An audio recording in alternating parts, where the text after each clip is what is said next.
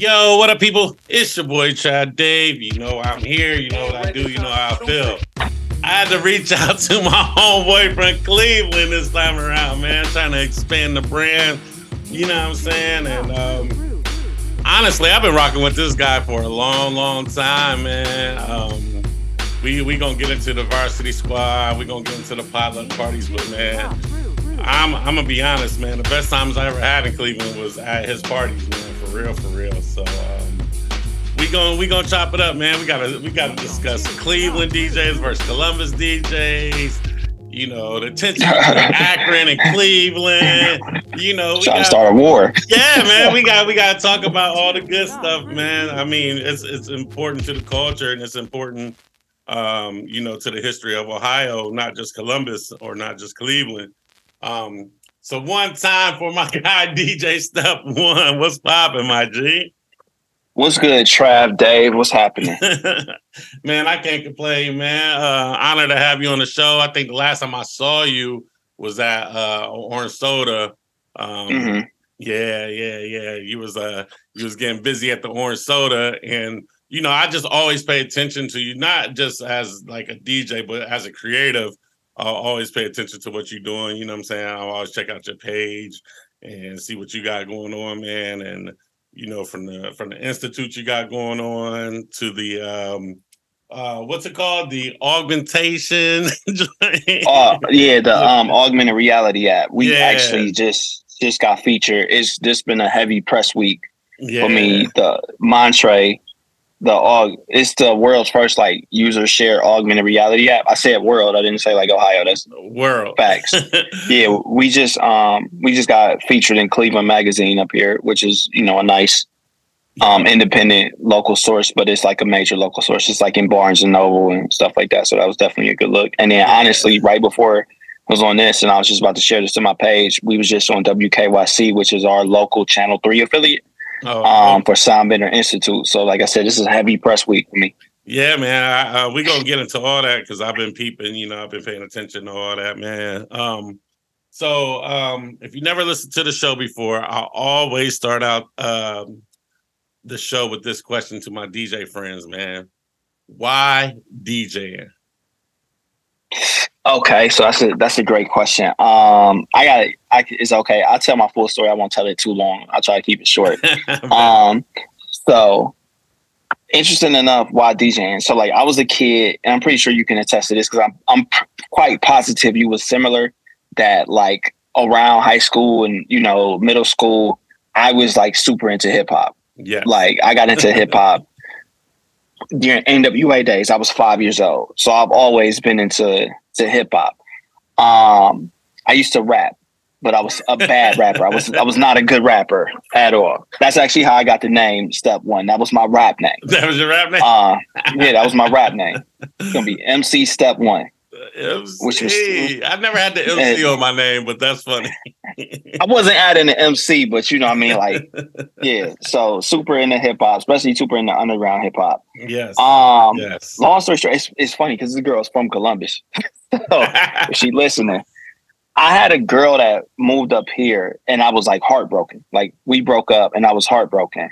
And I knew I wanted to be in hip hop. I knew I couldn't rap, so I wanted to make beats. Do you remember Scratch Magazine? I do absolutely. So Uh, shout out to Elliott Wilson. Elliott Wilson. ah, I forget the other dude's name, but yeah, they they ran Scratch Magazine. So Scratch Magazine, every time they would ask producers, "What do you make beats with?" and they always said, you know, uh, MPC Or with SP-12. uh, yeah, or SP-12 with two Technics turntables, right? yeah. So I'm like, I looked it up. I'm like, damn, this stuff is expensive, but I kept seeing that. So I'm like, okay, well, I'm gonna make beats. All right, let's go with um some turntables. So I walked into a store up here called the Exchange. I'm not sure if y'all got it down there. I walked into the Exchange. Yeah, and the Exchange um had two terrible belt driven Numark turntables. the Uh, bell drives. Yeah, belt drive. So I bought them, and then after that, I pretty much because of the heartbreak that made me like practice. Oh man, that's women, boy, women to make you Yeah. do some wild shit. Um, how was with you being like a like a, a head at an early age, and you know, how was your upbringing? Like, how was the music in the house? Like, you know, what I'm saying, who who was the, you know, who put you on the music in the house? So that's a that's a great question. Um, so my mom listened to a lot of music. My dad grew up with both parents. My dad doesn't is not into as music, but the person that really got me into it was my sister. I got a sister that's 12 years older than me. Okay, yeah. So I'm 38, she's 50. So she's going around listening to stuff like NWA, Tribe Called Quest, a lot of gangster stuff though, like yeah. Spice One, MC Eiht, DJ Quik, all all the, the gangster stuff she was listening to. So that's what kind of turned me on. That's why, like five years old, I'm listening to NWA. You know, 1991 when I'm seven, I'm listening to Just Don't Bite It and repeating the words. Like the first tape. It. yeah, exactly. Like I shouldn't be saying this. Yeah, I bought the. Chronic when I was nine. 92. Guarantee. Yeah. Yes, sir. So um with your with your sister being like a big influence, was did you have like friends around that was influenced too? Or did like did you have like a little crew around that wanted to you know all all, all got into hip-hop with you at around the same time? No not at the same time. They came later. So when i was in middle school there was i mean you probably you probably remember this. The two hottest mcs to come out around that 97 through 99 era and people don't remember this was dmx which everybody remember 98 because when he dropped when it's dark as hell is hot, it popped off. Yeah. But the other one that was like body and stuff was Canibus. Canibus. yeah, I knew. Like I, I thought Canibus was the greatest rapper of all time, easily. He was saying stuff that I couldn't believe. Time. Yeah. so, like, my friends got into hip hop around that time, where I was before. He was already knee deep by 90, yeah, uh, 90, especially by ninety eight. Yeah. If you already was so, listening to NWA, by the time it got to, you know, the Jays and the the Def Jam run, like you was you was already hip. You was already familiar. Yeah, definitely. What what actually what was your favorite run in hip hop? My favorite run in hip hop? Hmm. It's like it's hard to say, right? Because I like I'm a little bit older than you, about about four years. So and like you said, I've always been ahead. So like that nine, that ninety, that eighty eight to about ninety two really taught me, you know, the the core basics about hip hop. You know what I'm saying? Mm-hmm. From mm-hmm. Dapper Dan drip out now on Mixcloud. Oh, absolutely. And I listen to the whole thing and I send it to my peoples for sure. Like no bullshit. like, um, you know that whole with you know the Slick Rick to DJ Quik, you know what I'm saying? That's where like I, am falling in love. You know, DJ Quik's first album came out in 91. Great Adventures came out in 88, you know, so I'm listening to that. Um, you know, Puff, I was a Puff Puff Daddy fan. Um, mm. I just remember him. Um, him and Big on the Third Eye record, and Puff sounding like a Jamaican rapping, and I'm thinking like, like he's a Jamaican, but he, you know, he had the accent and all, and I really didn't uh-huh. understand like uh, a ghostwriter what that was back then and all that. But I mean, right, like your high school years got to be like your favorite years, right? Yeah. that so my my high school years, it's probably yeah, like you know ninety five ish, ninety eight ish, like it's probably my favorite. I- I came in after like that Def Jam resurgence. So like it's a special heart when see now I got questions. And this is this is but it's it's a podcast. It's supposed to go back and forth. So like my I always said like you into professional football? No, not at all. Okay, yeah, because you're in Columbus. So whenever you know this is a big Browns town, and I listen to sports radio, and I'll make the analogy, and this this makes sense because like yo, why is he talking about sports right now? There's always these people that call in nationally and say the National Football League is better when the Browns are good, and I never understood that, but then I kind of correlated it to hip hop. New hip hop is better when New York is good. Yes, I agree. I agree. It don't has thousand percent. it doesn't have to be on top. It just has to be good. The reason why I made me bring up New York, my favorite era is when New York had that second resurgence with the big puns, the DMXs, even though Canibus was from Canada. You know, Jay Z, Nas dropping, um, you know, his third for Nastradamus don't really count, yeah. but you, you kind of get what I'm saying. that, that was that wasn't a good album. In, in hindsight, it had some cuts, but it, was, it wasn't a good album. But when you had that like New York resurgence after the West Coast, that's the era I came up in, where it was like super lyrical. You had, you know, the Ghostface Killahs and everything else. Yeah, I, I agree. I agree about New York. You know, I always get teased about being New York biased, but that's what I grew up on. I grew up on lyrics, you know, more so than beats. As I got mm-hmm. older, I realized like, you know, a lot of New York cast was lyrical miracle, but they couldn't make songs. But you know, yeah. By that time, I was Shut. already already stuck on my bars. Like your bars, you got to like Canibus. Like I remember just listening over and over and over and just trying to learn every Canibus syllable to make it, you know what I'm saying, make it make sense. Um, Did you ever want to punch somebody in their chest so hard their shoulders touch? Absolutely. Absolutely. I want to put somebody, I push you so hard to the left that your heart end up on the right side of your chest. Like, yeah, yeah. like, like I was, I was barred out like that. How, how important uh, radio in Cleveland seems like to be prevalent, way more than Columbus. Uh, at least you know knowing people on the radio and stuff. And I know you had your mixes on the radio too, and we'll get into that. But how important was radio during your high school years, or you know, what I'm saying just just how it made you hear music and listen to music? How important was radio? Um, so radio, especially during like those formative music years, because high school is your formative music years, was extremely important. Like I remember hearing Drag On spit these bars on these bars to make your head to make your head shake. Yeah, on eighty eight point one, which made me want to be on eighty eight point one. Now, by the time I got to college and got on college radio, um, they were a top forty station. They was no longer doing hip hop. But Akron used yeah. to be be a, a straight hip hop station. But I'm saying that to say like, yeah, because that's how you would discover music. I would remember um mu- radio and mixtapes.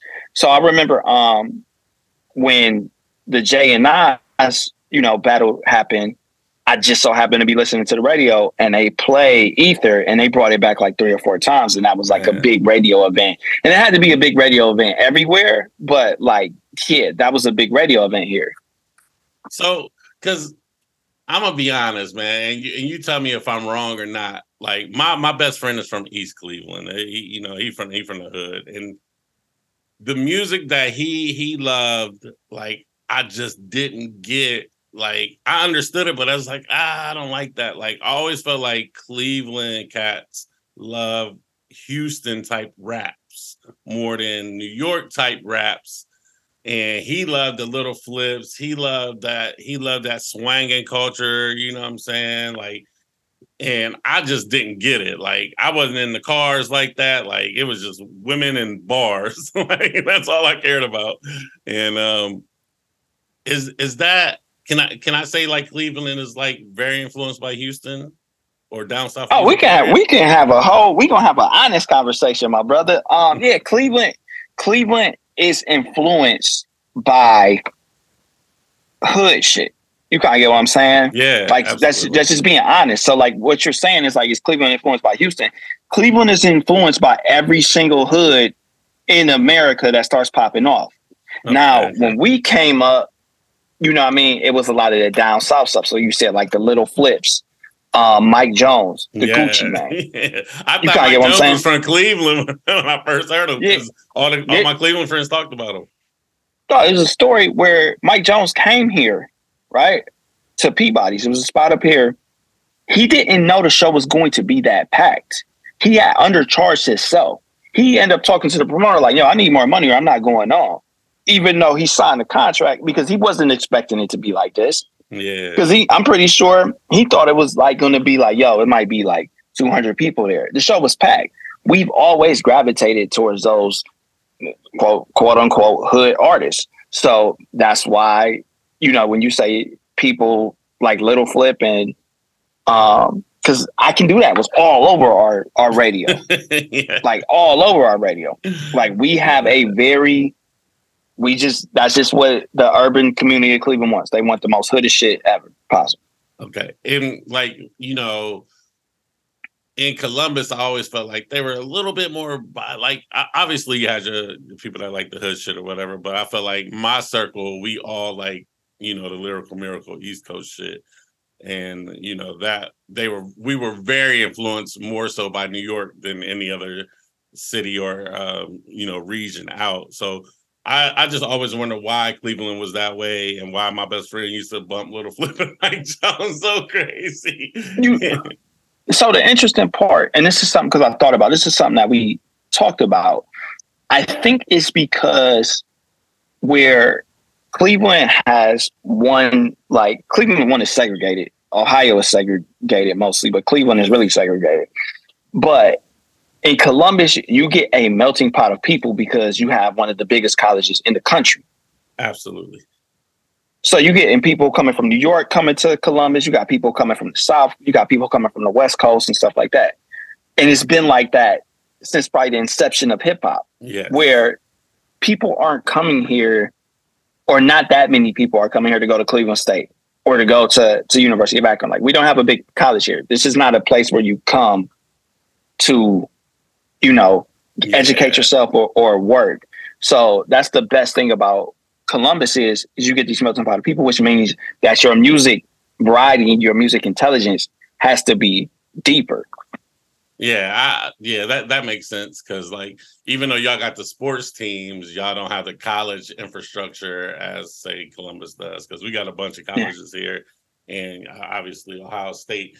Um, how important was like TV to you was like like you on TV Raps or you know Rap City or just BET period was did y'all have like a even a local that played um, local joints? Like yeah.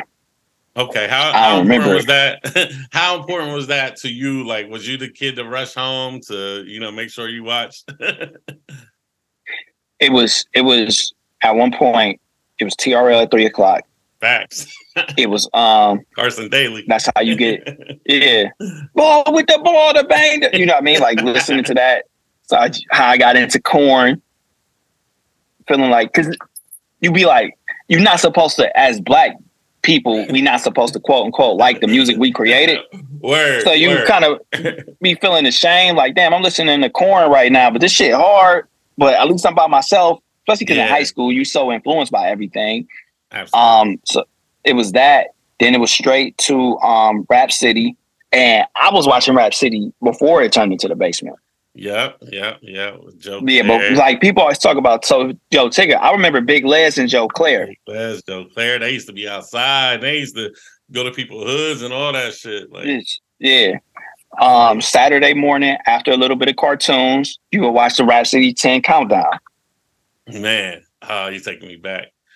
Yeah. So, so obviously that had a big influence. What was the first piece of music that you bought with your own mo- money? The Chronic. It was with my allowance.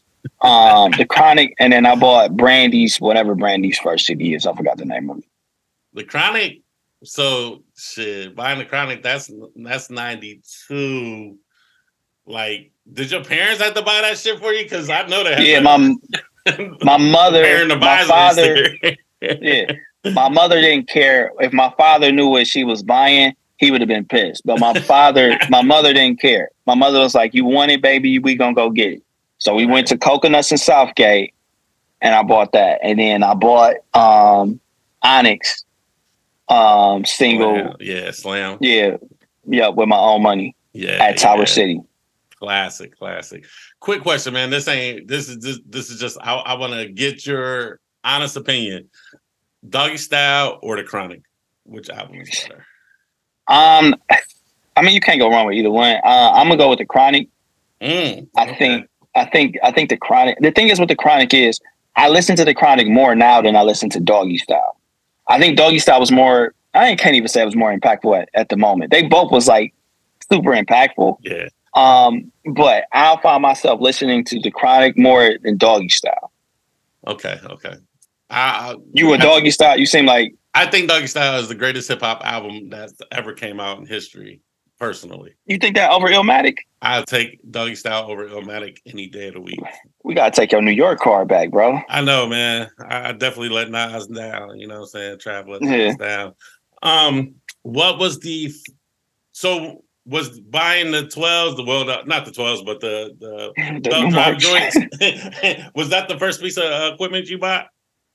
That was the first piece of equipment I bought. I bought it was a full set. It had the Numark mixer with the Numark belt drop turntables. So did you know any other DJs? Like was like homeboy up the street or Nope. damn? So you was I like the emailed- first nigga in, in your hood with like, like Yeah. I emailed Mick Boogie, who was a DJ up shout here. out to Mick Boogie, man. And he was like, yo, maybe Joey Fingers can help you. I emailed Joey Fingers. He was like, he, you know, they was all cool. I understand what they were saying now. Like, yo, we, we probably get these emails all the time. Like, I can't just help you out. I emailed them. Um, and then basically what ended up happening, and you end up meeting them. I was completely terrible, technically terrible, like really bad. Because I had no basis. I was trying to read a book, and this is before YouTube. Yeah. So- yeah. I got mine in 03. This is even before Google Video. Kids, before YouTube, there was a thing called Google Video. I have Um, no clue. Yeah. So I was trying to read a book to learn, and then this I could ask the second part of this I'll save for later in the conversation if it come up. but yeah, what ended up happening is I ended up getting with my dude Cam. And Cam had an older brother who was DJing at the time, and his older brother taught him. So he kind of taught me like, yo, this is how you kind of line up the beats. And this is all on vinyl. This is before Serato. All on vinyl. Yeah. So how, for the most, your how's your my bad? How how's your vinyl collection now? uh, my vinyl collection is is terrible. Um, pretty much, honestly, I still have vinyl. I used to be, um, I used to have a, I used to have a mix show way before I probably should have had a mix show on WFXA in Augusta, Georgia. So Oh, shit! So yeah, so syndicated. be, it wasn't syndicated. It was, I was, I wasn't in Cleveland. This was back in like 07 or 06. okay, okay. So I got my turntables in 03, but I didn't really like embark on a DJ career until 04. And then I got that mix show. Um, because in the South, I guess at that time, they would just have mix show after mix show after mix show after mix show. So I just so happened to get like an hour or two hour mix show. Um, and it's hard being a new DJ having a mix show in a market that you never had. But yeah, I used to get like vinyl sent to me. So I got a whole bunch of stuff like singles and stuff that's like it'd be like, you know, Trina featuring Webbie. And it's like, oh, this song definitely didn't pop off. yeah, yeah. Or like some super unknown artist, like Chord Boy featuring, you know, Ramshack. Absolutely. Yeah, that's funny. So, um, all right. So you lived in Augusta, then you just came back to Cleveland, and that's when you got I didn't nice? know. I lived in Akron. I was sitting my mixes. I was recording my mixes Oh, in shit. Sending them to Augusta, Georgia. And I think I got fired within like four or five months. Yeah, they- Because- they weren't. Yeah. because it was one, you don't know the climate of that city because you're not there. So my dude would be like, yo, Cupid Shuffle's going down here. All right. But that that's that that ain't no mix show song. I just play put it in there. And then the record reps would be like, yo, can you fit this in? Cause you know he's trying to get their bread. Yeah. So they be up there like playing. I was to some some song called Bean Pop. And my dude, the PD hit me up like, yo, hey, you put Bean Pop in your mix. Don't put that in the mix no more. Nobody knows that song was called. But I'm thinking like the dude from Def Jam told me to play Bean Pop. So I should probably play Bean Pop because he worked for Def Jam. I think the final straw was we had like uh I did a fucking mix. Like they labor- it was like want. Man, I was in there playing poison. This is how we do it. And it's like this is the you know the supposed to be the not the adult contemporary station, but the Yeah. you know the new music station. So I'm up here Close. and they was like, yo, you killed it. Don't do that shit no more because you you're not gonna be down here no more. So Damn. that was it. Do, does I know you've been a, been a couple places. Does Cleveland DJs do they have a certain style that is that separates them from Columbus DJs in your opinion? does it separate them? I mean, Cleveland DJs got a style. It depends on what era you at. You kind of get what I'm saying. Yeah. Um, like Cleveland DJs historically have always been super nice, technically. Um, like if you like OG, OG like Scratchmaster L, he competed in the the DMCs. As a matter of fact, a lot of people don't know this. Beck's DJ, DJ Swamp, Okay. is from Cleveland. Like Damn, yeah, he's that. from he's from yeah, he's from Cleveland. Beck's DJ. He was he was um he ended up making it to like far in the DMC battles. Um DJ Chicago, super nice technically. DJ Yeah. Chicago, I sounds his like name he's a lot. Yeah. his name a lot. He- he sounds like he's like it's like a production recording and he's just regularly out. That's just how he spins. Um now the landscape and DJing, I think everywhere is so different that I don't know. I think that y'all DJs are more, from what I could tell, are more set driven, which is actually really dope. So it's like, yo, come experience my set. Like I'm gonna play some stuff you don't know. I'm gonna play some stuff that you do know. I'm gonna mix in some samples and stuff like that. Like it's going to be more of an experience Yeah. where here now we're more I'm like, yo, if the crowd want to hear polka, I'm trying to play polka. Yeah. Like I'm not trying to force my musical taste on the crowd. Okay. And I yeah. think I, I thought about that before, like when I was in Yeah. Cleveland. Like it's a little bit different. I think the thing is this, um, because like I said, that kind of goes back to that. Like Columbus is a melting pot of people and it's a higher education level here. So what happens is people are more forgiving, or I don't want to say forgiving, but they're like, yo, I, I would appreciate music. I just want to hear what you do. Where here it's like, motherfucker, you better play some shit I'm gonna move to. Yeah. I was gonna say like every time I partied in Cleveland or just been out and about, I felt like it was just club records. Like it was just club records. Like nigga, I don't want to hear nothing else but club records. Oh, you know, the whole night, just bangers, just all the bangers. It ain't no album cuts. It ain't gonna be no crazy super blends. It's just gonna be like we just gonna play the bangers. And you know, I mean, I enjoy that too. Um, but I think you know I'm just so used to a certain style of hearing music, so it's like ah, like damn, y'all, y'all don't bring the crowd down, like y'all just go straight to the top and stay there. Yeah. Well, the thing is this. Um, I think that now people are starting to do that, but then like the club scene is starting to suffer because what happens is like, and I'm not sure if it's like this in Columbus. There's to a certain point where it's like, yo, these people do want to hear some shit they at least know. You kind of get what I'm saying? Like, you can't be up here like, yo, I found this off of SoundCloud. It's a Kaytranada remix of, you know, the Whopper song yeah, you kind of get what I'm saying. And then Yeah. people's like, yo, what the fuck is you playing? You kind of get what I'm saying. Like, I think that's kind of inf- infiltrated here to the point where our nightlife has suffered. Uh, so let's let's uh, let's go back in time a little bit. The uh, the Oh, wait, wait, real quick. Go ahead. Uh, because I, I'm gonna say I'm gonna segue you naturally. But what you said about album cuts, that's actually how Potluck got created. Because me, Yeah, K Nice, actually, it, it started with the fact, and K Nice started it. I came in two parties later. Um, but we both had the same similar musical taste. We both New York lyrical miracle type dudes. And it was a party that was different from every other because you come here, you know, everything is like tear the club up, nigga. yeah, yeah. You know what I mean? So we decided, yo, let's do a party that um or he decided I joined to do a party that was just like, yo, here go some album cut. Here go that Jay-Z song, show you how to do this. Oh shit, we playing you kind of get what I'm saying? Like, yo, Yeah. play that. Yep. Um, shout out to my homegirl Ainsley. She's the one that put us on about potluck, and she, I mean, she knew what type of music like I liked, and you know the influence I had. So she was always like, "Yo, you need to come see my boys. They get busy.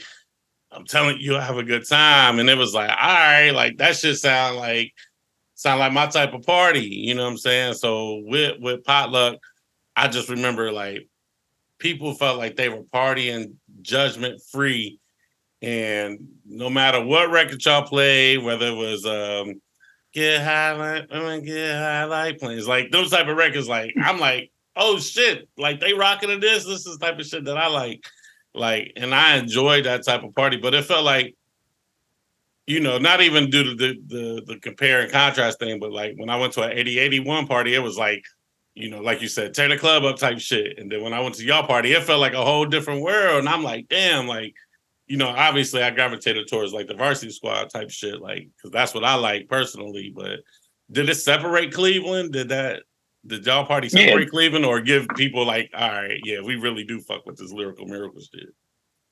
It, when you what you mean by separate? Did it have like like did the hood we, niggas come out to y'all shit too, or did they towards towards the end? Yeah, and they didn't get it, and that kind of messed up the party because okay. the party when the party first started like it probably went through so many different iterations. Like when it first started, it was like we was playing shit like Cool Kids, Black Mags. yeah. You kind of get what I'm saying? Like, yeah, this is not. Yeah, it so felt we, like the blog went, era, right? Y'all was playing like the yeah. blog era records.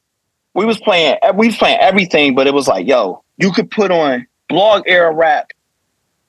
Could go on at that party and not go on at ten o'clock, but like go on at twelve, and people, are, oh, but then we had that old school element. Like we always played Poison. We always played mm-hmm. like Rick James and stuff like that. We always played like some of the older club hits, like Back That Ass Up and stuff like that. But then like you could play something like Whoa, like Camp Lo Luchini used to to go off.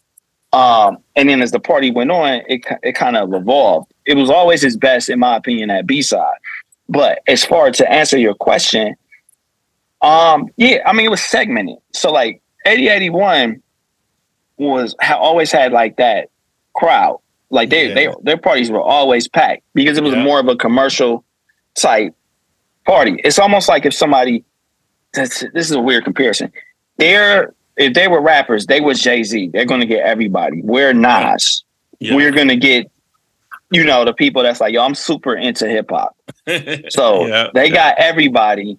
We got the the Nas's because we you know, I think I know up here, we did an R and B party first. Mm. Like now, R and B parties is everything. Like off the wall, yeah, yeah, yeah. was an R and B party because it was like, yo, nobody's playing R and B, and if they do, it's like nothing but like the slow jams. yeah. Like there's a whole thing of R and B that that can be played. But yeah, like we um, it. I mean, it it, it didn't like it's segmented. It's just we was just that different.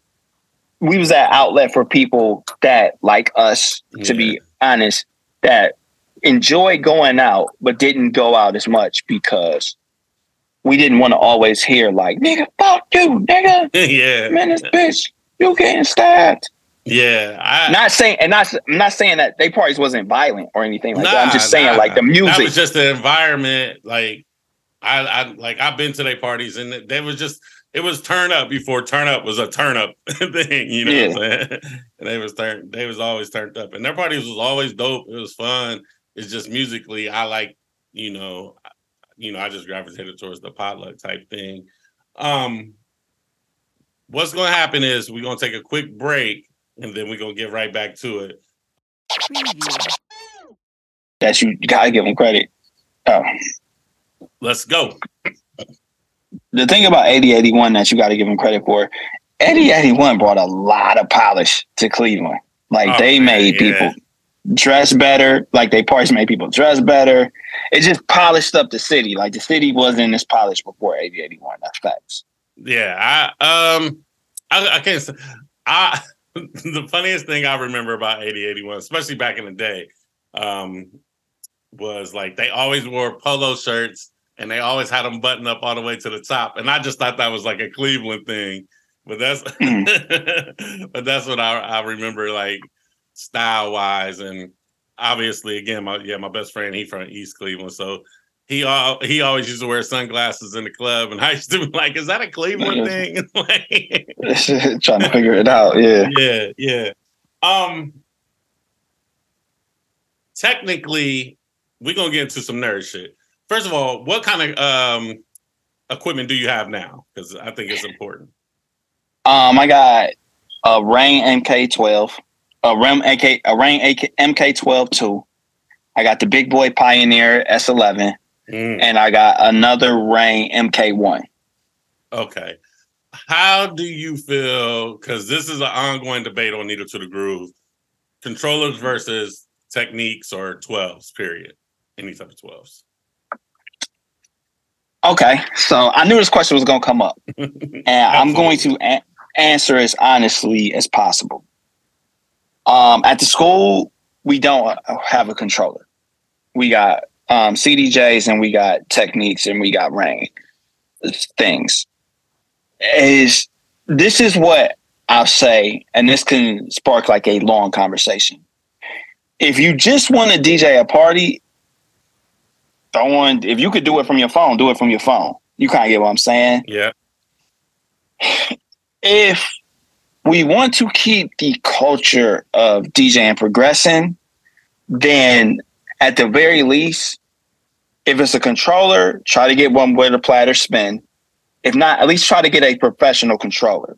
Like if you come with the controller that you know you can easily just that does not mean that you can't do anything dope out of it. That does not mean that you can't rock a party. But when you come with a controller that you spent, you know, 200 something dollars on and you you know, it's got the little spin thing, little like um panel or platters. Yeah, and, platters you know, that don't rotate. yeah, the platters that don't rotate and everything else. What happens is, and what I'm noticing is, is that that devalues the art of DJing. At the end of the day, most people just want to hear their favorite song at a yes. party. Yes. Like, yo, I came here to hear, you know, Beyonce cuff it. I'm and I always want to dance. So you can use the controller for that. I have no problem with the controller. Where I do have a problem with the controller is though, is what starts to happen is, and this is what I mean by devalue the art of DJing. Now, promoters, club owners will go get somebody. Man, I could. De- they gonna charge how much? I could do that. Yeah, Man. nah, he got a, a club like a promote. You know, I mean, now he go in and grab his boy. His boy is doing it with the controller, and it's like, damn, bro. Like, and you starting to see, like, at least here, because this is a debate in Cleveland. The DJ skill level has went significantly down.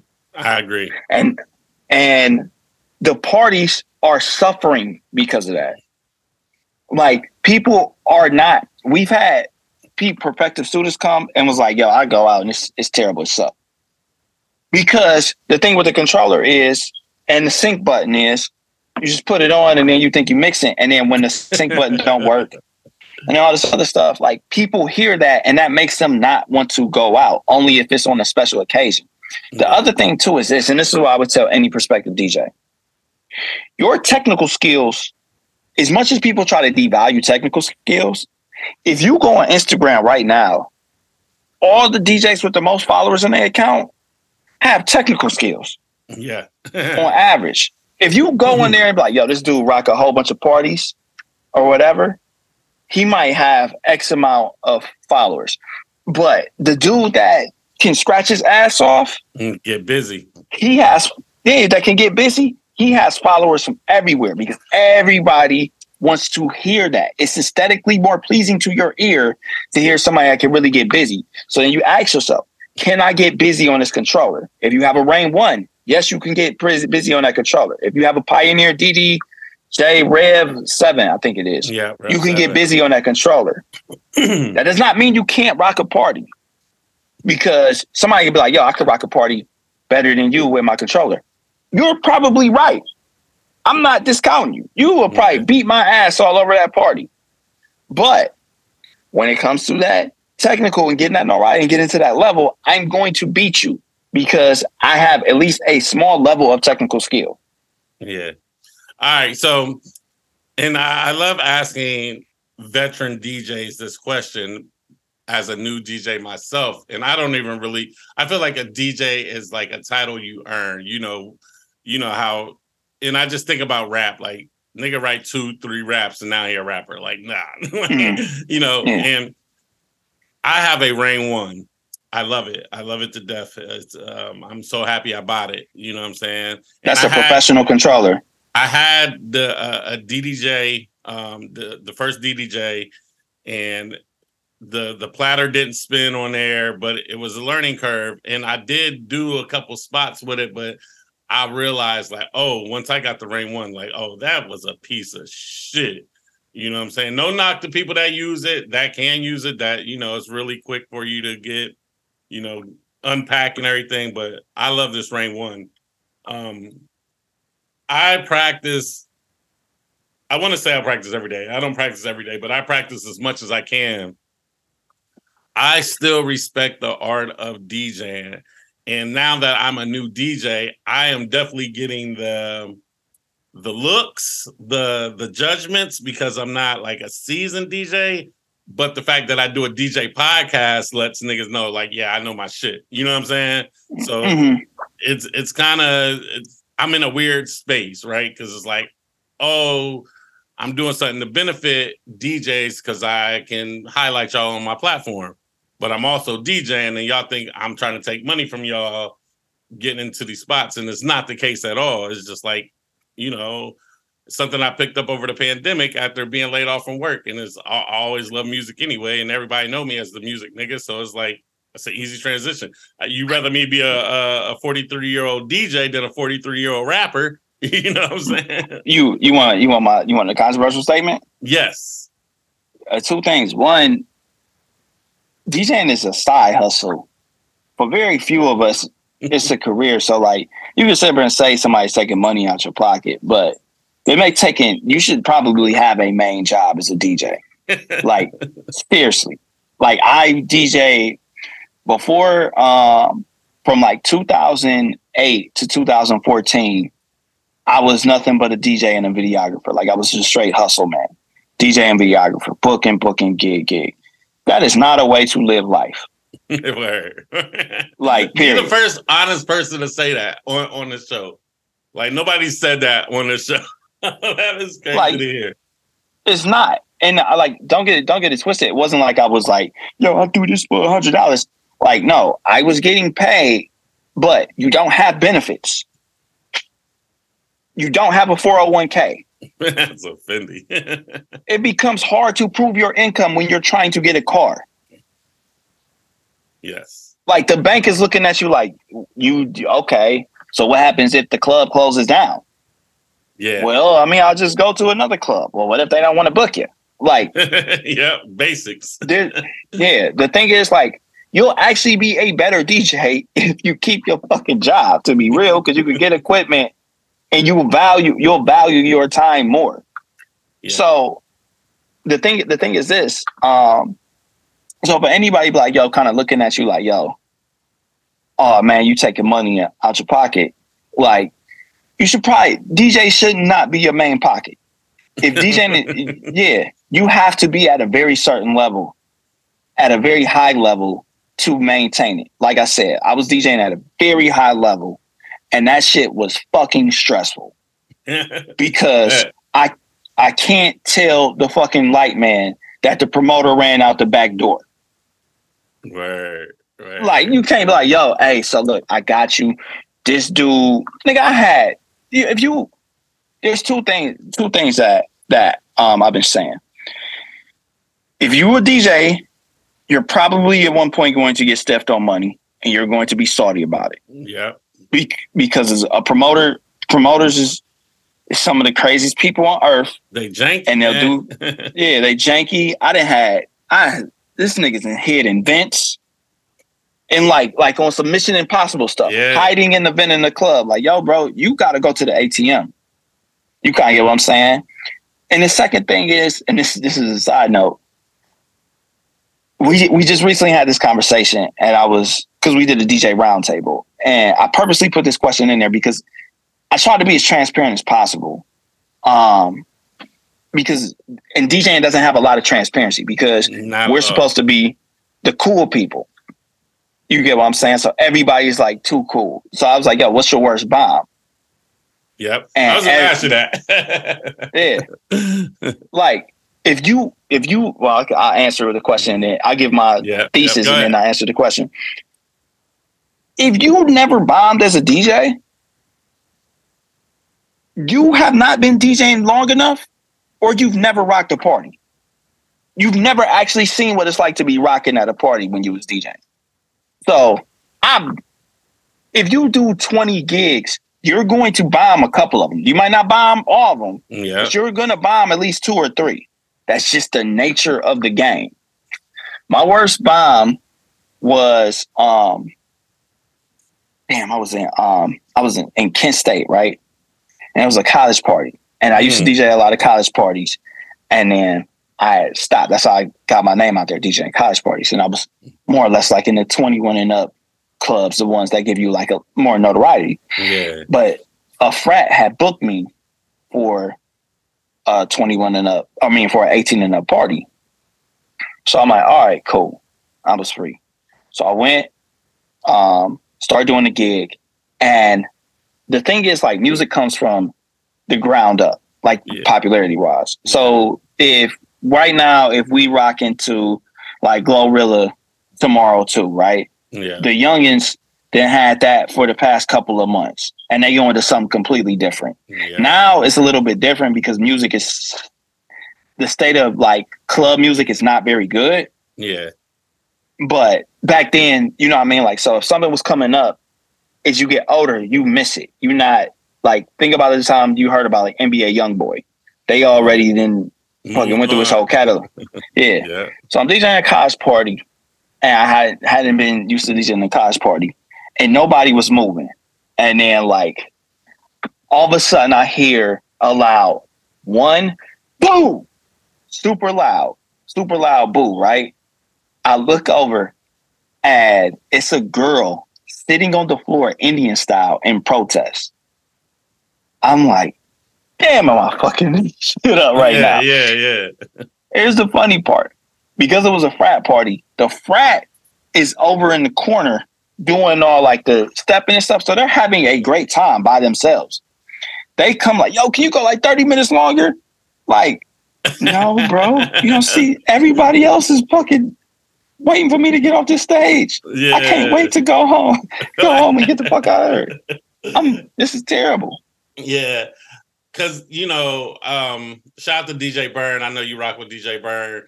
Um, you know, we we was talking about that, and he asked me that question, like, and I'm like, shit, I feel like I bomb every time because I, you know, I haven't DJ'd enough, you know, and that's just transparency. I haven't DJ'd enough where I rock the crowd yet. I, I, know, I know how to play music. Like, yeah, I know, you know, I know all the, you know, I'm practicing my blends. Like, that's very, very important to me. Um, I know, I know how to play the music, but I haven't, you know, had the dance floor going crazy yet. And I'm still trying to get there. And I'm not scared to admit that. You know what I'm saying? I've only been doing it seriously for about less than a year. So, you know, Mhm. I'm like, I'm trying to get there where I got the crowd rocking. I got a gig tonight uh, with my boy DJ Dame. And um, you know, and that's my goal tonight. And I'll always take advice from from seasoned DJs. Like I'm never like, ah nigga, I got this, I got this. I'm like, yo, like DJ Mr. King, shout out to Akron. You know, he's like, nigga, play them records faster. Like, why you let why you letting the third verse come on? Like, you know what I'm saying? Like Yo, get- yeah. you know what I'm saying? Like shit like that. Like get in and out of the records, bro. Like that's why you gotta pay attention what you're doing. Put your phone down, fucking pay attention get into these records, bro. Like, don't you know what I'm saying? And shit like that. Um, I I just think it's it's important to know like other DJs have bomb. But what's it like being in a zone? What's it like when you know you got the party and like nigga, you could mm-hmm. beatbox and motherfuckers will go nuts. Like, that's that's the best that's the best like because when you can because when you're in the zone that's when you really can play some shit that you're not supposed to be playing and people will go crazy to it so you know what i mean like you could sneak in like a rock record mm, or you can you could play something like yo i'm in this like urban party or or i'm at this type of event or i'm at an r&b party and i'm gonna throw in like a deep cut r&b thing. And even if they don't know it they still just so much in the vibe dancing that they'll just keep moving to it. So like yeah when you in the zone and you keep hitting them with record after record and you hearing that crowd go oh! Oh! Oh! It's like you know, what I mean, it's like Steph Curry when he get hot. we call it shooting threes. You just nothing but them threes going in, baby. You you feel great.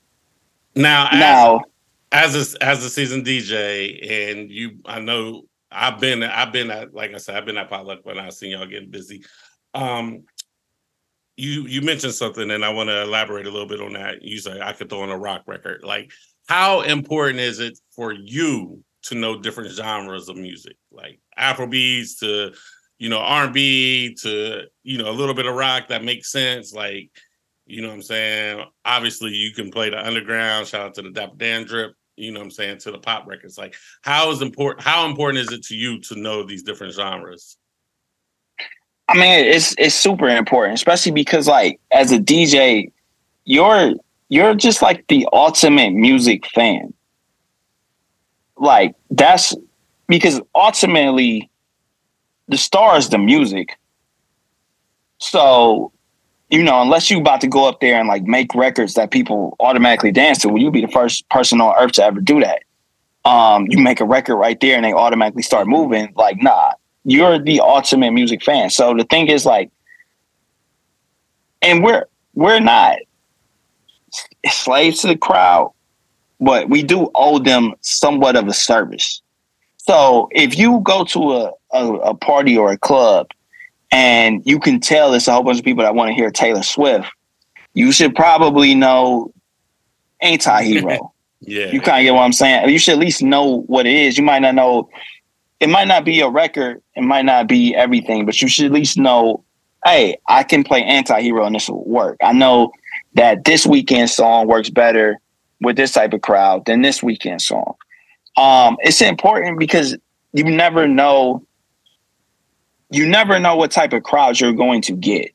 So even when we talk about orange soda, when I did orange soda, um, the first part did not like my first 20 minutes didn't go well because I was playing like the, the turn up type shit. But then when I started getting into like the R and B, it kind of saved my set. Yeah. Because I'm looking at the crowd now, I'm like, oh, okay, let me play a little bit of this. Oh, okay.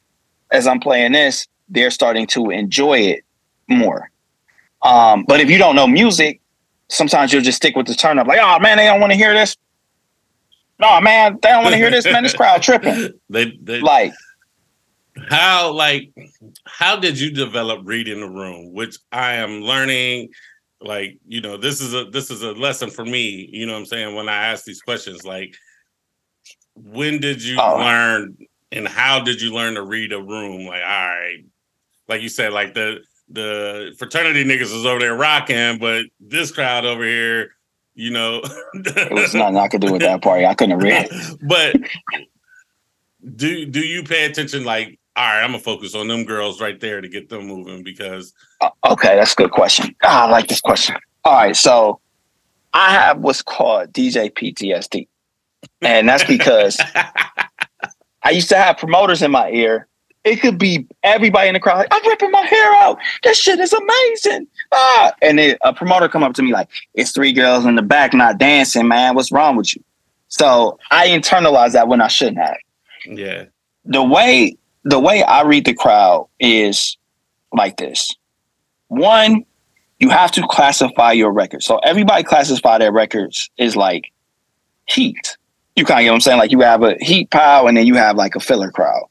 Always do that. One of the things, the first thing I did when, especially when you know what type of crowd you have, is records should line up like A, B, C in your mind. Meaning, when I put this A record on, they're going to go they're going to like that more than this B and C record. So how can I bridge the gap to get to that next A record? Because if I if it's seven A records, I can't play seven of them in a row because that might be only you know 14 15 minutes worth of music. I still have another once the party get packed i still have another two hours to go. Yeah. So that's the thing is so how do i go to reading that? Usually what happens with me is I'll start chewing on I'll start off with what I think the crowd wants to hear. So I'm doing my normal set.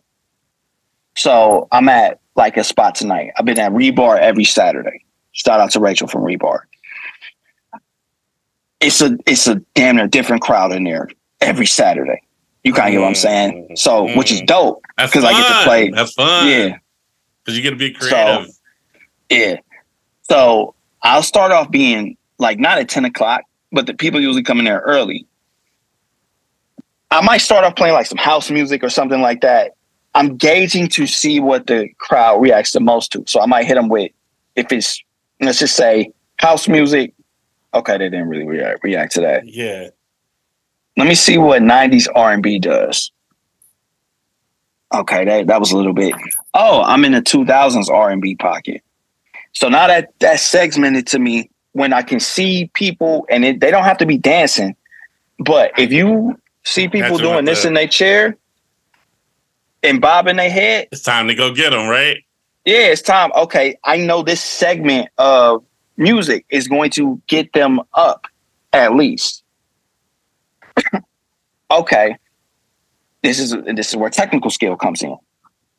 This is why early in the night blends is so important Mm. because it creates that flow. The flow of the night. This is all stuff we teach our students. The flow of the night is, should be a wave up till it hits a peak. Then you should wave down. You shouldn't go straight up. Shouldn't go straight down. It shouldn't be peaks and valleys. It should be a nice little wave up. So, if I notice that you're bobbing to 2000s R&B, I'm also quite clear you're going to probably like 2000s hip hop. Mm. So now, as we go in, I'm adding elements of that into it. Let me and throw in this record real quick to see what it do. Yeah, All right. All right. okay. Now I can I can keep going a little bit more and just yeah, yeah. I'm gonna keep riding that way. I call it DJing in pockets. So if you to get a crowd up, you know, it's records that you can get a crowd up, like your warm up music and stuff like that.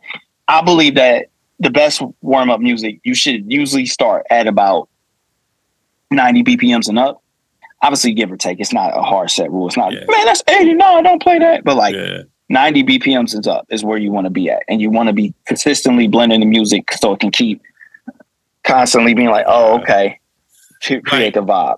my like um with my guy DJ Damon. DJ Dame is like I, I don't know if you know him, but he's somebody that's cut from our same cloth.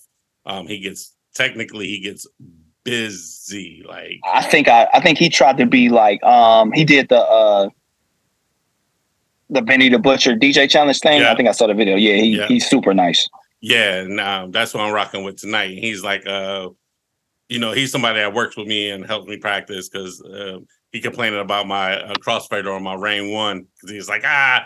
It ain't sharp enough. Like we gotta, we gotta fix your crossfader. Yeah. like, like I don't know um, why it's not sh- Yeah, I don't know. Like I ain't know, even know what that meant, but he's like, it's not sharp enough. He's like, I gotta take a look at that. Like, uh, because I'm using my Rane One tonight. Um, you know what it mean now, right? Yeah, yeah, yeah. Like Okay, for, for all right, scratching. yeah. But when, he first said it, I was like, what do you mean it's not sharp enough? Like, not sharp I was like, you yeah. can you can turn it, make it. He was like, nah, it's not sharp enough. Like, so Mm-hmm. um, tonight I'm gonna start with like my my opener because we'll probably go. I'll do nine to ten. He'd do ten to eleven. I do eleven to twelve, and he'd do twelve to one, or you know some order like that. But I'm gonna start off with like a R and B set over hip hop beats. That's that's how I know I'm gonna start off and see if I can. Because I don't know what type of crowd is going to be in there. You know what I'm saying? It's more so like uh like an invite type shit. We inviting people to come Mhm. out. So um I know what my friends like. So I'm just trying to play for them. But I always was curious how different DJs read the crowd and how how they learn. Um, but you said something important, in um, I think it's time we touch on that. You said you teach your students um, wave. So talk about the Soundbenders Institute and how that came about because that is very important. Okay, so Soundbender Institute is me, DJ K Nice. We um have an institute here in Cleveland. I'm pretty sure it's the only DJ school in Ohio. I'm not positive about that, but I, I, I know it's the one. Yeah, know, know it's one. in- It's not the only one in Cleveland. And basically, what it is is teaching the art of DJing. So we teach it through the four pillars: um, equipment, song sourcing, mixing, and scratching. Um, all those are important. Obviously, like you just mentioned, the thing is, you'll be shocked how many people that have been doing gigs for two or three years and they still don't know what this button does on their controller or mixer. And it's not a shot. It's just there's nobody there to teach. Or you could try to watch. You can watch a YouTube video on DJing, but that's not going to. It will help you. It's not going to completely teach you. Yes. Um, the thing I always say is, and this is the plain complaint I hear from people because we all kind of stop. Like we all kind of like, all right, yo, you know, it's time for the next generation. A lot of complaints we hear is that these new DJs are, you know, they're they're some of them are okay technically, but they have no concern about the crowd. They want to show their musical intelligence. Like I know music. yep. Y'all need to listen to this. Um, so it was just making sure that Cleveland and Ohio, for that matter, keeps that same high level of DJing. So when you know you mentioned like a DJ Beck or Scratchmaster L and um, all these DJs that have competed technically at high levels, we want to keep that going because I was just talking to um my this dude, his name is Johnny O. And Johnny O um was like a DJ. He started back in 1975. Jesus So- Christ. super long time ago. And he was telling me, he told me I got part of the story wrong, but for the most part, it was right. He, when AJ Scratch came in the town, AJ Scratch was Kurtis Blow's DJ. Yeah. They, Yeah. Yeah. Bud McFarlane battled him. And this is, Bud McFarlane is a Cleveland DJ legend. And Bud McFarlane was like, yo, I'll battle you for your glasses and I'll put up a thousand dollars. Johnny O told me it probably wasn't a thousand dollars. He's like, "Bud, you say exaggerate, but I'll put up a thousand dollars and I'll go first. So he started cutting up on the turntables, and AJ Scratch just took off his glasses, put them on the thing because he knew he couldn't. It was nothing. He knew he was gonna lose. He knew it was good. So trying to keep that level of DJing going, you kind of get what I'm saying. Like yeah. I'm not saying you have to be like Scratchmaster L or something like that, but we want to we want to progress the art or keep the art at the level. Like at the end of the day, like let put it like this, right? There's like a whole bunch of celebrity DJs. Like remember Paris Hilton was DJing. I remember, like DJing because was DJing, nigga. Like, Yeah. I remember all the like. I hated that wave so much. Yeah, and it's because people don't really respect the art. It's like, yo, I always tell people, you don't want somebody to come to your set or come hear you and be like, man, I could do that. They should come and be like, how is he doing that? Or how is she doing that? Mm-hmm. Yeah. And that's what we want to keep it at. Like, yo, because I don't know how the fuck you doing that. You kind of get what I'm saying? Like, that's what we want to keep it at. So when you think think about like not no disrespect, but think about like Ti. And like, yo, he rap. He was a great rapper. He mm-hmm. tried to do comedy. Yeah, his comedy career ain't. Yeah, but if T.I. was, yeah, if T.I. was like, yo, I'm gonna be a DJ. There's no gatekeeping. He would just become a DJ. He would be getting booked, and he would be not rocking parties, and people would Like still be going. I love Kweli, but you know, niggas was booking Kweli as a DJ, and I was like, all right. Can he DJ? Yeah, he's like he, but he said, I, I think I saw. DJ, but is he nice? That's the Yeah, that's the thing. Because exactly, and he, I think he said it. He was like, "Yo, I think I would listen to him with Jazzy Jeff. Like, I'm a DJ, but he's more of a song selector, yeah. and we want to keep that like going because at the end, like, you you talking about people saying like, "Yo, um, you taking money out of our pockets." Shit, the way this shit going, it's gonna be they're gonna have like an AI robot in there doing everybody's job. You kind of get what I'm saying? Because it's like there's not gonna be if we don't keep that art at that high level, yeah, what's to stop somebody Yeah. from whatchamacallit?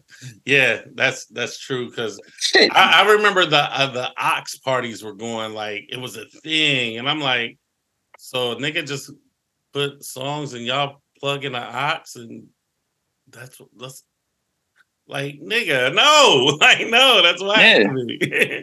that's why. yeah, like if the artistry not there, like that's why, because like I remember Mick said, you know, scratching is not that important.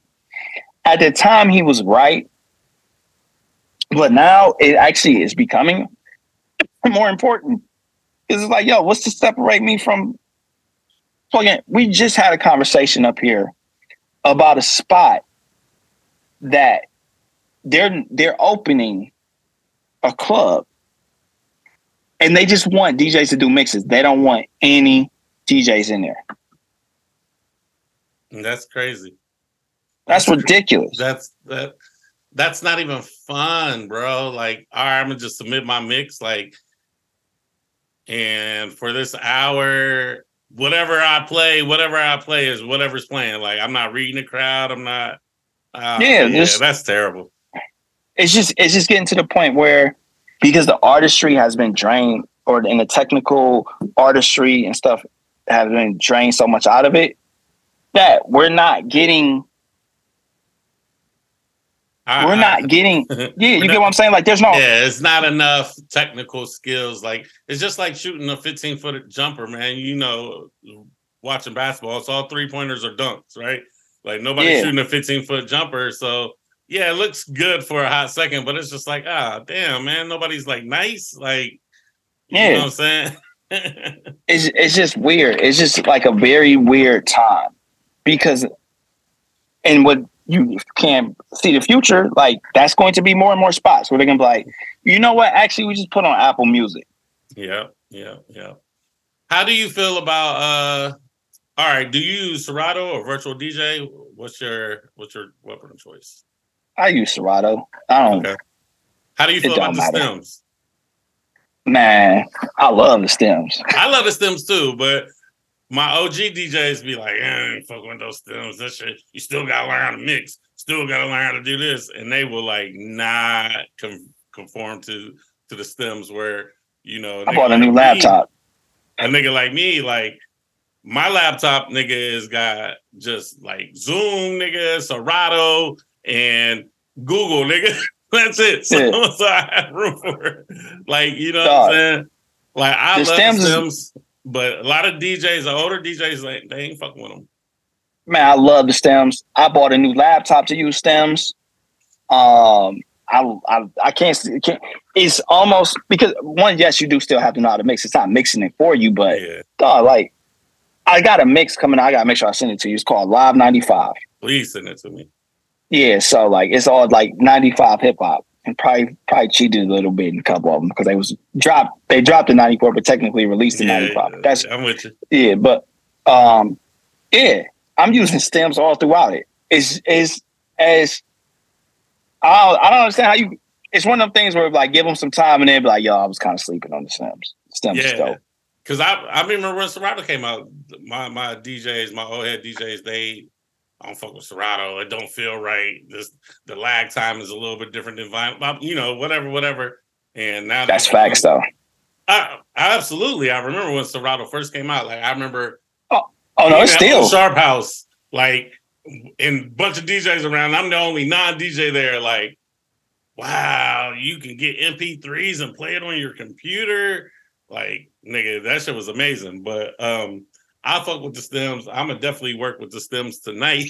definitely.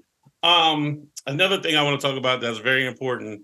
Um, wait, real quick. How do people get in touch with you to get into the school? And please just promote that. You know how to get in touch with you, how to enroll, how like that's important. So please. Okay, so we we got a little more, a couple more spots open, like a couple more for February um, March and April, you can hit us up. It's a four week course for DJ 101. If you are kind of already started DJing, I would suggest that you take DJ 102, which gets more in depth on like the technical stuff. It's no, we don't cover equipment and song sourcing. It's just straight mixing and scratching. Um, but DJ 101 covers, you know, like I said, the first two equipments, song sourcing and beginning scratching, like the baby scratch.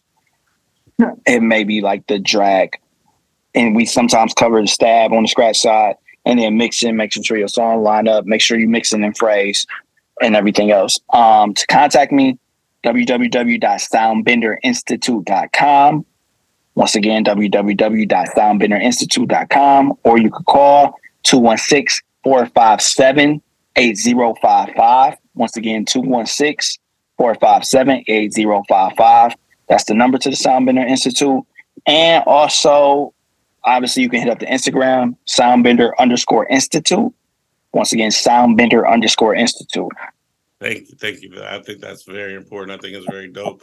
Hopefully, you guys can branch off. You know, in the future, have one in Columbus because I think it's it's needed. It's an ideal that's been talked about but haven't been executed here. And um, you know, I know cost a lot. Good, I, I know a couple good people like Crate Digger, DJ Pos. You know, they always talked about doing something like that, and I would love to invest in something like that in Columbus. Um, so we could talk about that off there. Um, now, as a DJ, do you enjoy yourself when you go out to bars and clubs and spots to hear other DJs? Um, or, or, or, or, are you critiquing because your ear is programmed to be a DJ?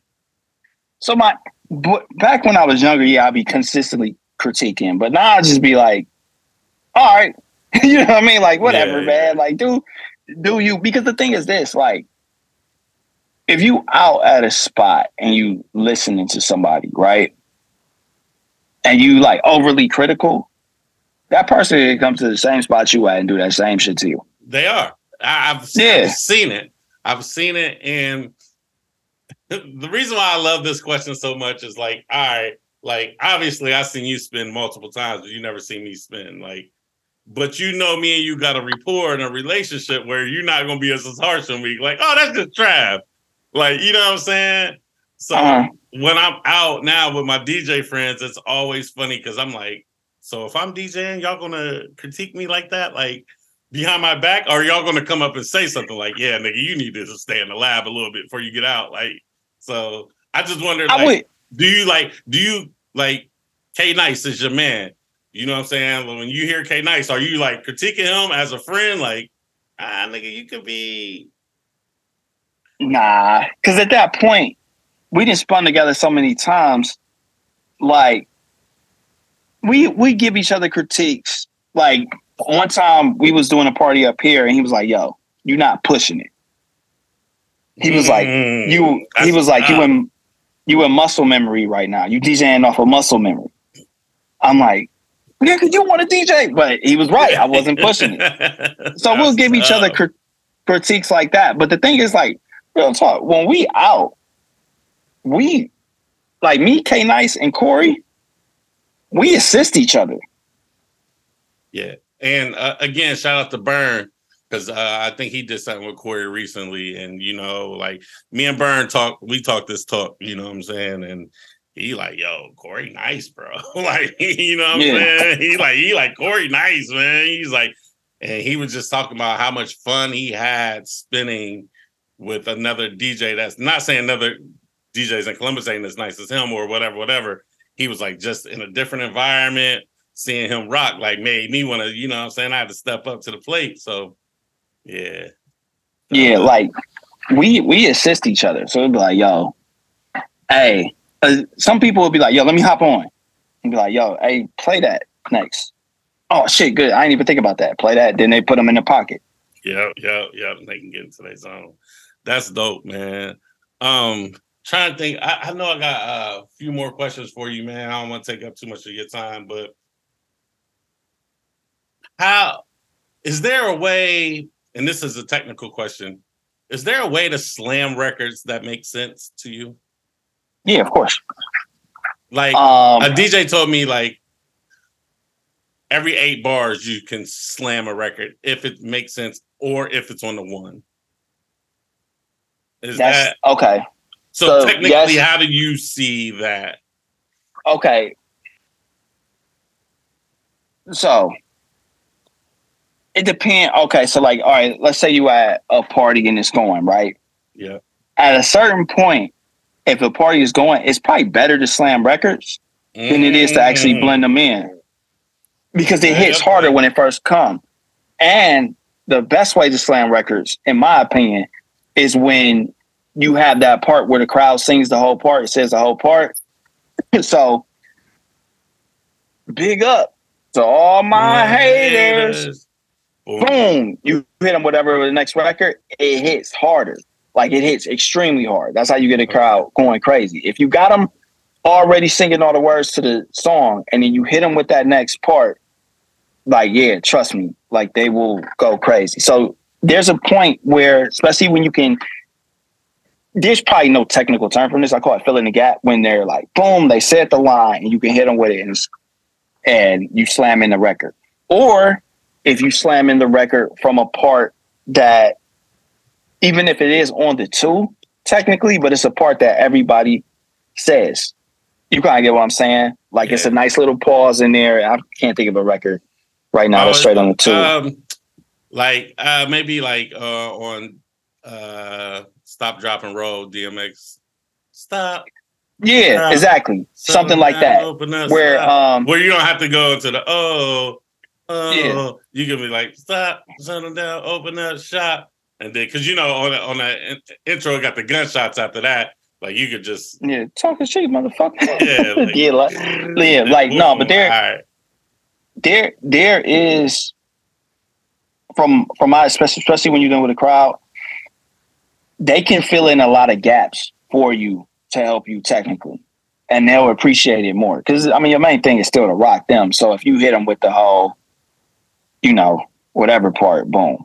Yeah, you know, like I, I always I think of it like records like all right, this is a record where I can go anywhere now. Like, say, you know, um, Tonto, jump on it, jump on it. Yeah. Like, you can play that shit, but then, you know, after everybody do the little dance or whatever, like nigga, you can go R and B, you can go hip hop, you can go rock, because you know it's like yeah, into that shit, you can go anywhere.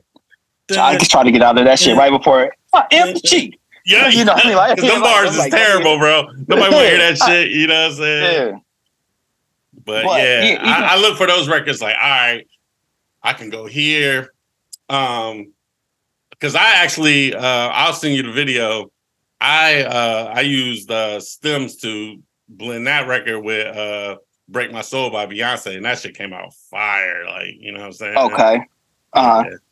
Yeah, I'm pretty. Yeah, those is around the same BPM, and yeah. probably I don't know the key for uh, Apache, but they probably around the yeah, same key. Like one. So I can around there. Yeah. yeah, the key. I don't know. Uh, the key is I think "Break My Soul" is like something A. Yeah, I, I think it's five, six, like, eight. I think. Yeah, something like I don't yeah, know. I have to look at the Serato, but yeah, they they seem like they around the. That's that's the, uh, so. What the key? How important is mixing and key to you? Because you know, I talked to a DJ and he said that, you know, he challenged himself by only mixing in key. Like it's a challenge. Not not not necessarily even doing clubs, but he was like, yo, I practice like mixing in key, like to make sure that should make yeah. sense. no, I've been practicing mixing mixing in key because it, it sounds aesthetically better. Yeah. Like it, it sounds aesthetic. I'll give you an example. I was when I was doing the 95 live mix, from a storytelling stand, standpoint, I wanted to mix How High into Channel Live ism. Mm. But when I mixed them together, they did not sound as good as what I ended up mixing Channel Live ism into. When you hear it, you'll hear it. So I'm like, yeah, fuck, man, damn. Yeah, so instead of like trying to force it, I'm like, you know, the keys sound better on this one, so I, I do that.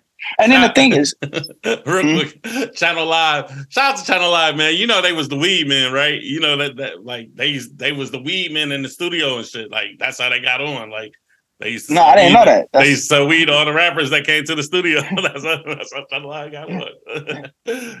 that, Smoking madism. Yeah, yeah. That you know that's and that's how that shit works. So that's just some hip hop nerd shit. I, that's you know what that's one thing about this era that I love is getting them old hip hop stories. Oh yeah, yeah, yeah. like Fat Joe, like yo, like I was just listening to uh, cause you a podcast head too, so you Joe uh, when Nori was on Joe talking about how Dan from TV came together. I, I didn't hear that because I don't, I don't like I ain't gonna spoil it for you. I'm a, I'm not a podcast head. Like as much as you would think, like I'm not. Like I rarely listen to like I listen to two podcasts that has anything to do with like near hip hop. Everything else, I like. I don't listen to Joe. I don't listen to Nori. I don't like. It's just not my. Oh thing. damn! For real? Yeah, I'm shocked. Not my thing. Not my thing at all. Like I listen Thanks, to. I, I listen to Questlove Supreme, and I listen to Juan Ep, and that's about as far as I go with hip hop. Like I don't listen to Math Hoffa. I don't like that's not my thing. I don't know. I just love hearing the old stories. Like, I do too, some of but them- it's just like ah, I feel like I feel like them niggas be lying. I feel like I feel like Joe. I feel like Joe is the best storyteller in the world, but he be embellishing and be kind of man, I literally just said the same because I, I did his book. I'm like, yo, I don't believe a lot of the shit he's saying. like, it's too much. Yeah. But yo, you are a great storyteller. Because Fat Joe, I have you being like, yo, you know, I like, His R. Kelly story Almost- is the best story in the world, and you know I'm not gonna repeat it on here, but dog, if you ever want to laugh, nigga, just R. Fat Joe talking about going to a ranch to meet R. Kelly, bro. It's the funniest shit in the world. yeah. What you So- talking about for the Ja Rule record, right? Nah, I was talking about he went to go to like a ranch to see R. Kelly, and R. Kelly was boxing a nigga, and it was like like I got- cows around. This shit was crazy, bro. This shit was crazy. I gotta listen Kelly was it. like, he was like coming out to box a nigga in the ring. Like, it was funny. It's- Real quick, because I know you're about to get into your next question. Who is the top? Who you think is the top DJs in your city? Actually, let me let me paraphrase that. Top DJ, like you know, the the people's favorite, D, or not the people's favorite, but like the top actual DJ in the city, like how Flex is the top DJ in and IQ. what you But who is your favorite DJs in Columbus, other than your OGs? 'Cause I already know you're gonna say like O Sharp and Of course, but IQ is probably the top DJ in Columbus.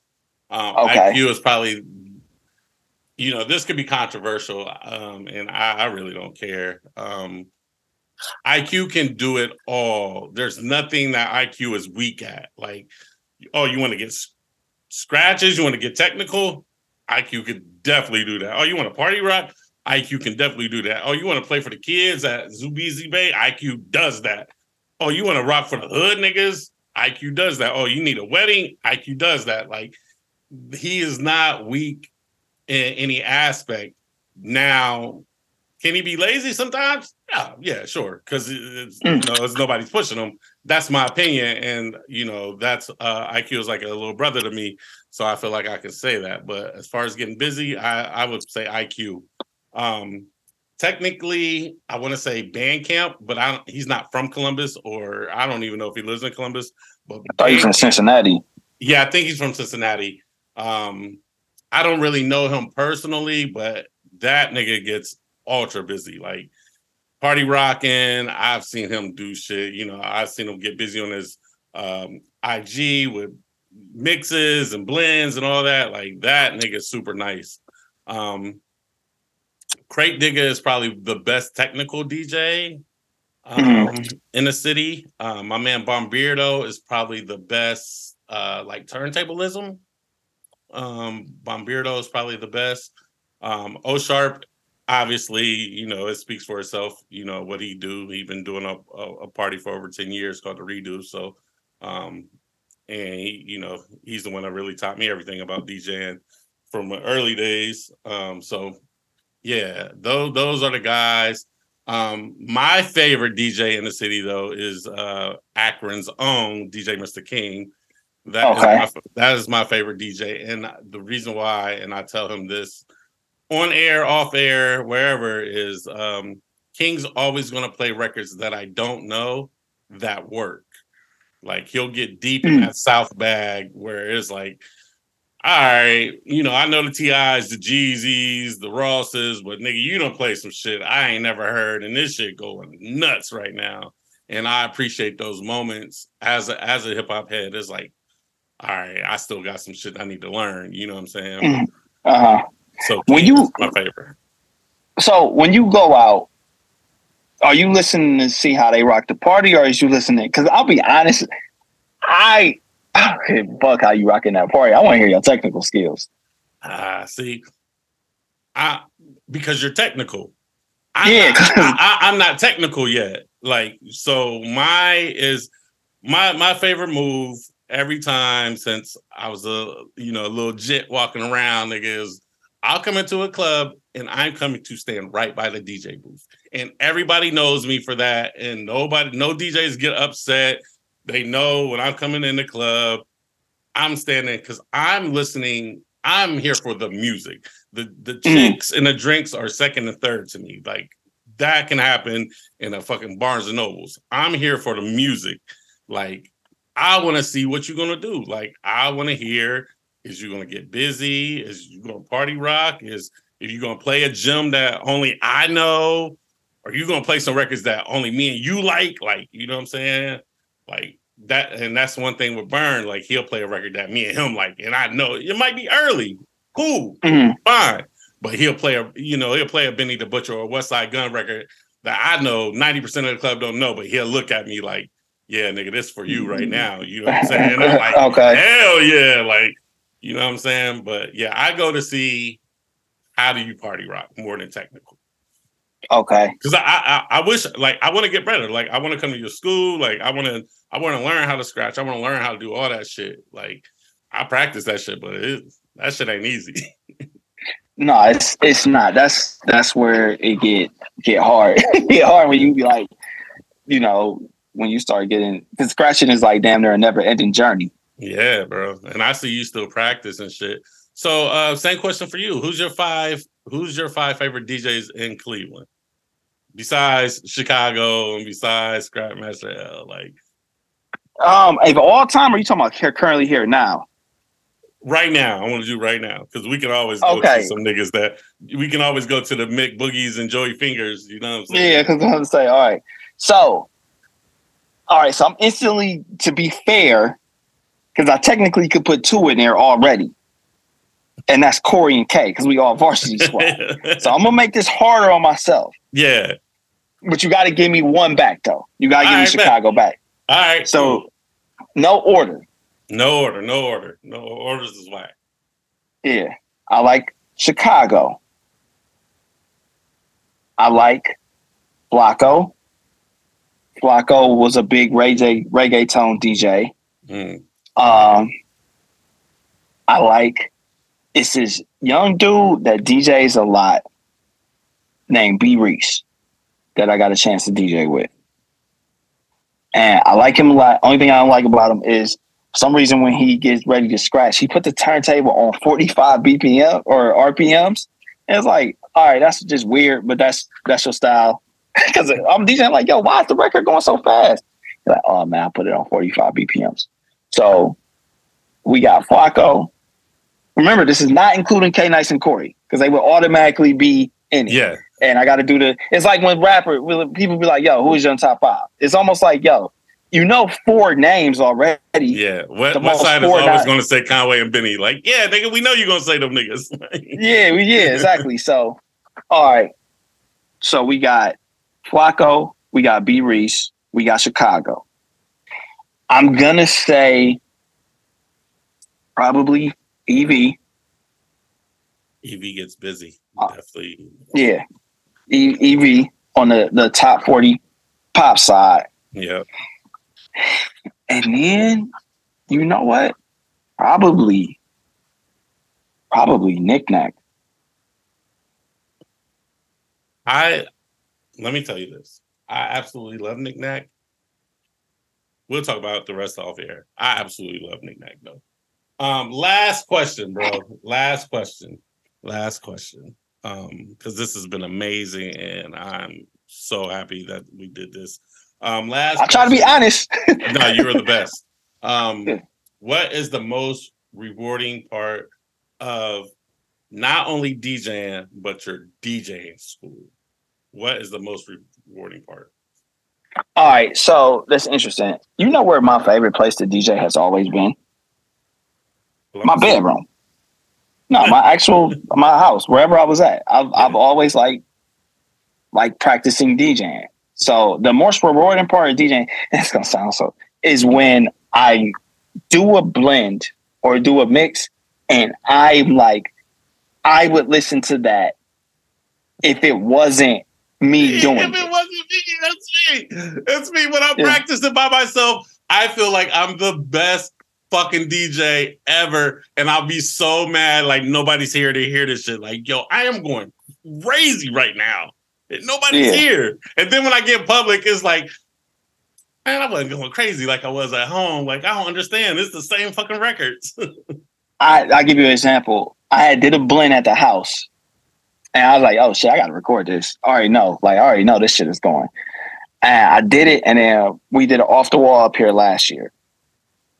Um, and when I played it at off the wall, K Nice was talking to somebody, and I seen him pause. And he came, he walked his ass over to the thing, and then he looked at the the, the screen. It's like, where you get this from? Like, nigga, I made it. Nigga did. Motherfucker, and just walked away. I already knew, like, yeah, you got yeah, that like that. When I make a remix, so like even like when you I know you commented on the um the Biggie over the Phil Collins. Like when you I do something that, like that that, got everybody attention. yeah, like when you do something like that, and it's like I need to re-release that, try to get that shit to go a little more viral. But uh, Oh, you need Yeah, to like- shit on TikTok, nigga. yeah, exactly. Like uh, yeah, when you do something like that, and motherfuckers is up here like, yo, that that's probably the most rewarding thing. As far as the school, it's most rewarding when you see somebody like because it's also it's this thing called STEM up here. It might be a Ohio program where it's called like um sci- it's like social emotional learning. And where you see like a kid kind of come out of their shell. Mm. So when you see like, okay, this kid is se- severely introverted, but now we we did a mic part and now he's talking on the mic and he getting applause and you can see the smile on his face. Yeah. Or yeah, when you when you can tell that you're helping someone organically, not just in DJing but in life. I love it, bro. I love it. Look, DJ Step One, yo, this has been a long time coming. You know, I remember you coming down and you know, I'm helping you with the rap videos, and you like, give me some rappers, Trav, and you know, I'm like, Yeah. yeah, like, yeah, we gonna do that. You know what I'm saying? You have dope freestyle with Trig, and that shit went like Yeah. viral at the time, and Track two. track, yeah, yeah, man. Just I just remember helping you and Cam out with that. I always follow you and Cam. Like I know y'all been on, you know, we could. I, I wanted to stick more to DJing instead of getting, you know, anywhere else. Uh, but I know you and Cam, y'all be doing like the money talk and all that good stuff, and you know, investment. Trying to educate stuff. people. Yeah, man. But um, dog, like it's always a privilege. It's always a pleasure talking to you, being around you. Your energy is always beautiful, bro. Like every time I see you, it's love. Like you know, it's never, it's never no corny shit or never no Cleveland Columbus shit. It's always been like authentic, man. And I just want to tell you, uh, you know, I appreciate you, and I want to give you your flowers on that, man, because you know again, it, it always could be tension between Cleveland and Columbus, and I could be a part of that. But even my best friends from Cleveland, like I, I keep saying, but with you, it's always love, bro. It's always like just fun, and I know we can nerd out on music at any given moment. Like, nigga, Yeah. what kind of needles you use? Like, man, what kind of slipmat you got? Like, how do you? Butter rug, Shure and uh four four sevens. yeah, I still got my Shure four four seven, so like can i get my shit customized like that one you know what i'm saying like even even at the you know opening of uh, orange soda when you was there and I, and I was there and you was just practicing because you was trying to fill out the turntables bro just watching you scratch like and you did it for like 10 minutes and he was like all right i'm good and i was just like nigga like this was crazy like what you did real quick was just crazy like so man i just want to tell you i appreciate you man i appreciate your time brother I'm gonna get out of here. Needle to the groove. It's your boy Trav Dave, DJ Step One, Cleveland's finest. Shout out to the varsity uh, varsity squad. Um, we want to talk, man, because I want to um, I want to interview Corey and K Nice. Uh, you know, eventually sometime this year. Um, so please Okay. uh, uh, make that happen, man. Uh, I just think it's only right that we get the whole squad and you know what I'm saying uh, keep keep this moving, man. Um, you know, build this bridge and um, you know, rep this DJ culture because that's what we do. yep, no doubt. I'll make sure I put you in contact. All right, bro. I appreciate you. All right, yep, peace. Peace.